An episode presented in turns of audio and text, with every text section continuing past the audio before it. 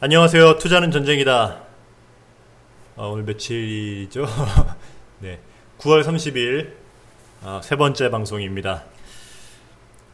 연휴간에 잘 쉬셨나요? 아, 좀 오랜만에 이렇게 월요병 수요일이긴 하지만, 어, 연휴병이죠. 연휴병.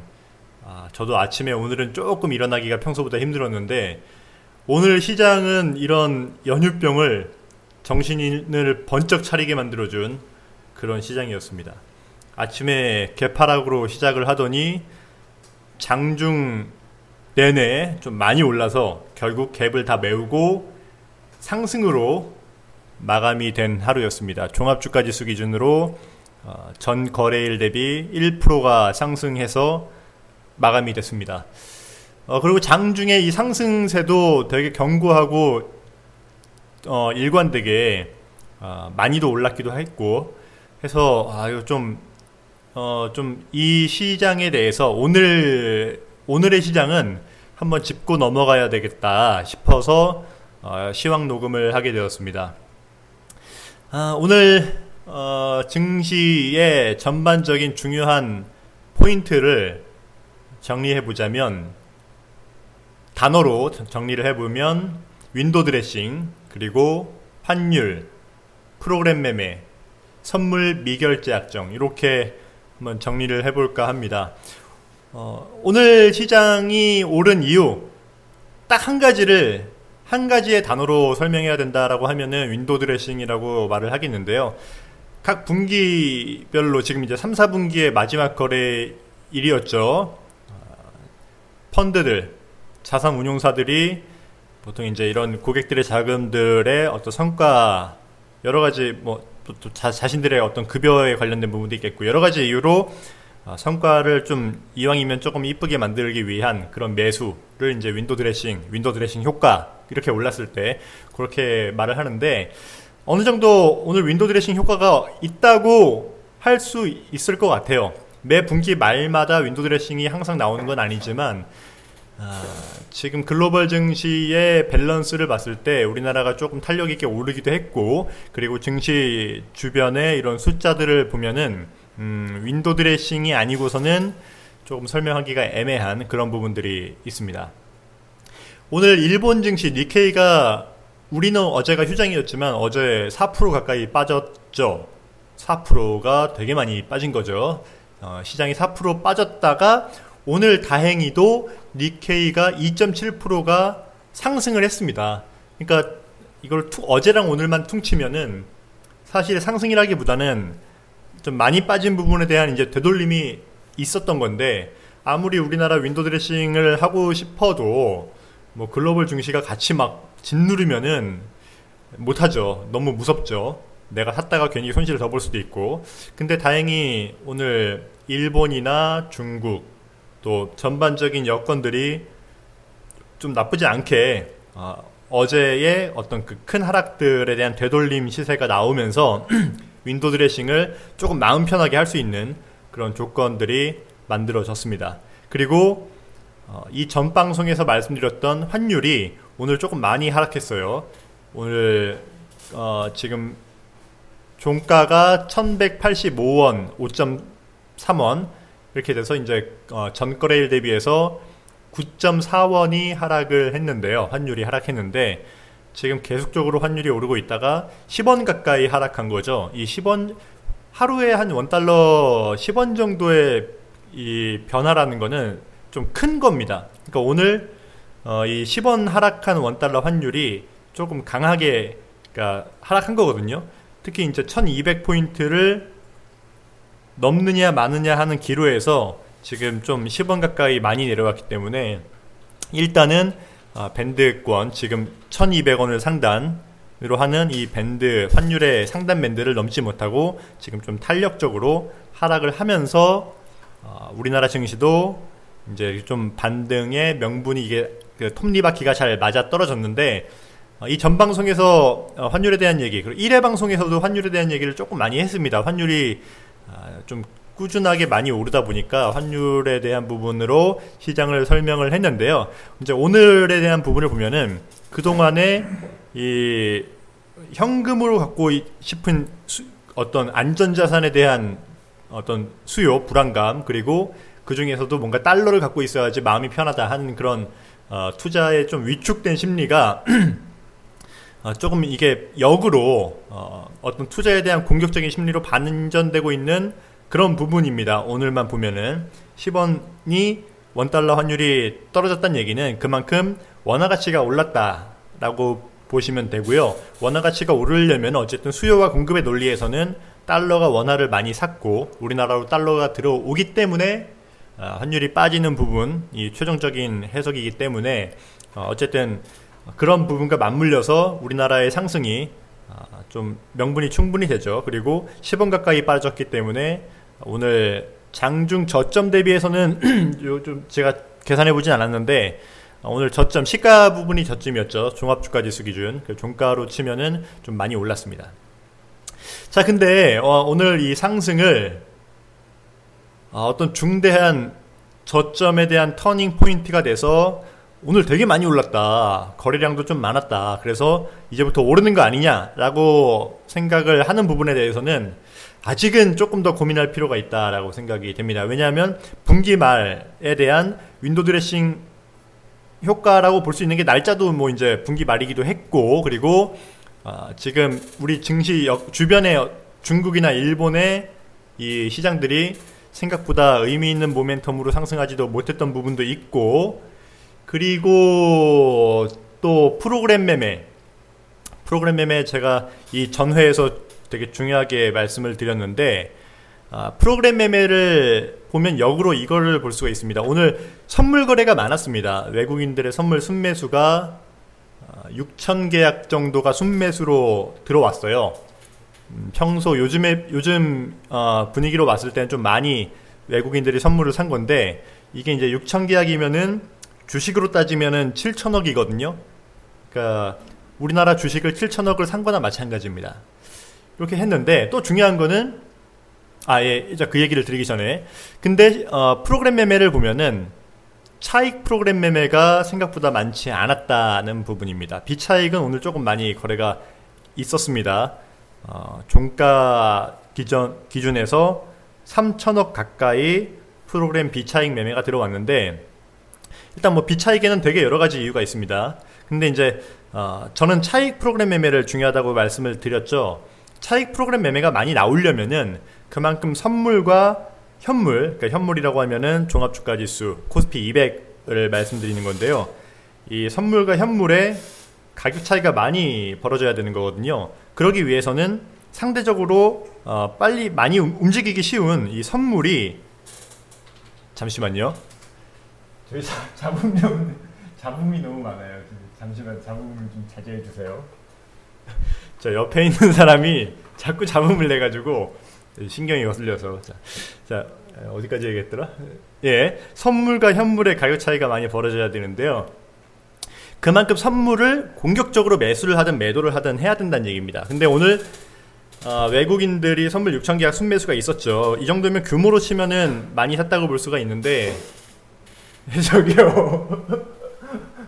아 삐그덕 삐그덕 네 할 수가 있는데 어, 이 선물에 많이 샀냐 안, 안 샀냐의 차이는 basis를 보면은 상대적인 강도를 볼 수가 있어요. 어쨌든 이 basis라는 건 간단하게 이제 선물과 현물의 가격 차이입니다. 어, basis가 커진다는 얘기는 그만큼 선물을 현물보다 많이 산다는 얘기예요. 그래서 선물이 더 비싸진다는 얘기예요. 뭐 같이 오, 오, 시장이 올라도 선물도 오르고 어, 현물도 오르지만 같이 올라도 상대적으로 선물이 더 오를 수 있잖아요. 이럴 때 또는 떨어질 때도 상대적으로 선물이 덜 빠진다든지 이럴 때 이제 basis가 커지는데 basis가 그렇게 많이 안 움직였어요. 오늘 어, 갑자기 basis 얘기를 드리니까 이제 어, 잘 모르시는 분도 많이 있으시겠지만 뭐 편하게 들으십시오. 나중에 또 한번 자세하게 말씀을 드리겠습니다. 이론 basis라는 게 있습니다. 이런저런 이유로 어, 이론 basis 선물과 현물의 가격 차이는 지금 지금이라면 요만큼이어야 된다. 이게 이제 공식화된 게 나오는 게 있는데 아, 이론 basis가 0.75 포인트, 7 포인트, 8 포인트, 0.78 정도 됩니다. 이게 이제 이론 값이고요. 이 정도 선물이 현물보다 비싼 게 정상이라는 얘기예요. 근데 아, 오늘 0.7, 0.8에서 낮게는 0. 마이너스 0.3 정도에서 이게 움직였거든요. 근데 이 정도 움직이 항상 이론가보다 높다고 어, 또는 낮다고 해서 프로그램 차익 매매가, 매매가 항상 들어오는 게 아니라 일정 수준을 더 넘어가야 돼요. 여러 가지 좀 뭐 안전빵이라고 하죠.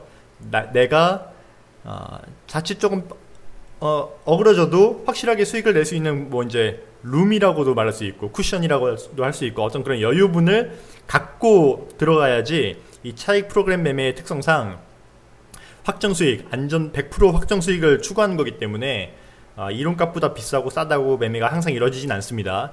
어, 근데 또 얼만큼 비싸고 싸야 이제 이게 매매가 이루어지냐에 대한 부분은 시장에 따라 다르지만 어쨌든 오늘도 결론적으로 차익 프로그램 매매가 거의 움직이지 않았습니다. 그리고 마이너스 0.3으로부터 플러스 0.78까지 해서 프로그램 차익 매매가 거의 안 이루어졌고 조금 최근에 과거로 돌아보면은 8월 달에 아 8월 달은 그날은 조금 있었고 어, 며칠인지 기억이 안 나는데 하여튼 좀 많이 빠진 날이 있었어요. 그날도 어, 이, 아, 맞다. 그날이 그날이었군요. 그 FOMC에서 금리 결정 어, 동결하고, 다음 날인가, 다다음 날인가. 그날, 아, 죄송합니다. 그날, 어, 좀장 초반에 시장, 시장이 안 좋았던 분위기가 형성이 됐는데, basis가 마이너스였습니다. 뭐 좀 어려운 말로 backwardation이라고 하는데 backwardation이었음에도 불구하고 실제로 차익 프로그램 매도가 안 들어왔다. 0.3, 0.4 마이너스에서도 안 들어왔기 때문에 어, 훨씬 그 이상으로 많이 빠져야지 차익이 움직이는 겁니다. 근데 오늘도 어, 그렇게 basis가 많이 안 움직였어요. 즉 선물이 뭐 많이 외국인이 샀지만 현물에 비해서 막 되게 강력하게 매수가 들어오지 않았다는 거죠. 그러니까 어, 어쨌든 이 똑같이 시장이 오른다고 봤을 때 좀 더 적은 돈으로 많이 벌 수 있는 게 주식에 비해서는 선물인데 그만큼 투기적인 수요가 아직은 작동하지 않는다는 겁니다. 그런 측면에서 봤을 때 아, 오늘 외국인들의 선물 순매수 3천 계약이나 또 어, 실제로 주식을 어, 수급창을 잠깐 보면은 아, 오늘 주식 거래도 생각보다 많지 않았어요. 특히 비차익 거래, 그러니까 프로그램 매매에서도 이제 비차익에서 매수가 된 게 좀 오늘 어, 현물 주식 쪽에서는 어, 중요한 어떤 투자 주체였죠. 근데 이 비차익이라는 것이 바스켓, 그러니까 한 어떤 주식을 주문을 낼 때, 매수를 낼 때, 덩어리로 내는, 그러니까 한 번에 한 개씩 사는 게 아니라, 이제 여기선 보통 이제 제도적으로 15개 이상인데, 한 번에 15개 이상의 종목을 이렇게 매매를 할 때, 그러니까 지금 오늘 같은 경우는 매수를 할 때, 이게 이제 프로그램 비차익으로 집계가 되는데, 어, 보통 이렇게 한 번에 여러 가지 종목을 거래하는 수요자들은 어, 차익 프로그램 매매가 아닌 이상 거의 공모 펀드입니다. 그러니까 그 어, 자산 운용사에서 파는 펀드 있잖아요. 벤치마크라고 해가지고 코스피 종합주가 지수를 추종하면서 플러스 알파를 추구하는 이제 이런 공모 펀드. 그러니까 시장의 각가지 종목들을 시가총액 비중으로 골고루 갖고 있어야 되기 때문에 어, 비차익에서 많이 매매가 나오는 경우는 어, 공모 펀드인 경우가 많고요. 그리고 실제로 오늘 많이 오른 종목을 보면은 대형주, 대형주 중심으로 올랐고 상대적으로 오늘 어, 소형주들은 오히려 안 오른 종목도 많이 있습니다. 마이너스로 끝난 종목도 많이 있고 또 시장이 정말 좋으면 뭐 증권주도 꿈틀꿈틀 하는데 어쨌든 증권주도 마이너스로 마감을 했기 때문에 전반적으로 그런 맥락에서 볼 때 이 오늘 시장의 주도적인 그 주식 매수자들 비차익 매매 펀드, 펀드에서 유입된 물량이 좀 많고 아, 윈도 드레싱이라고 어, 역으로 어, 추정해 볼 수가 있었다는 겁니다. 자, 보통 윈도 드레싱이 있고 난 다음에는 조금 반대로 매매 이 시장이 빠집니다. 그러니까 지금으로 적용을 해보면은 이제 내일 어, 조금 되돌림이 있을 수 있다는 얘기죠. 왜냐하면은 일단 숫자 어떤 보고서적 보고서의 숫자를 좋게 만들기 위해서 주식을 사는 부분이기 때문에 아뭐 이대로 갈 수도 있겠죠 정말 좋으면은 근데 일단 일, 반적으로 볼 때 윈도 드레싱 효과는 어, 다음날 조금 되돌림이 오는 효과가 있습니다. 그래서 오늘 이 장중에 강력한 상승 모멘텀 어쨌든 거래량도 많았고 또 오름세도 좀 가파르게 쫙 올랐는데 어떤 시장에 대한 방향성의 의미로 보기는 좀 어렵다. 이렇게 볼 수 있습니다. 결론적으로. 하지만, 하지만, 기본적으로 그렇고요. 하지만, 그래도 조금 긍정적인 부분을 두 가지를 꼽자면, 첫 번째가 이제 아까 말씀드린 환율. 어쨌든 그게 윈도 드레싱이고 뭐고 어쨌든 간에 환율이 오늘 10원 빠졌다는 얘기는 어, 달러가 우리나라로 좀 들어왔다는 얘기입니다.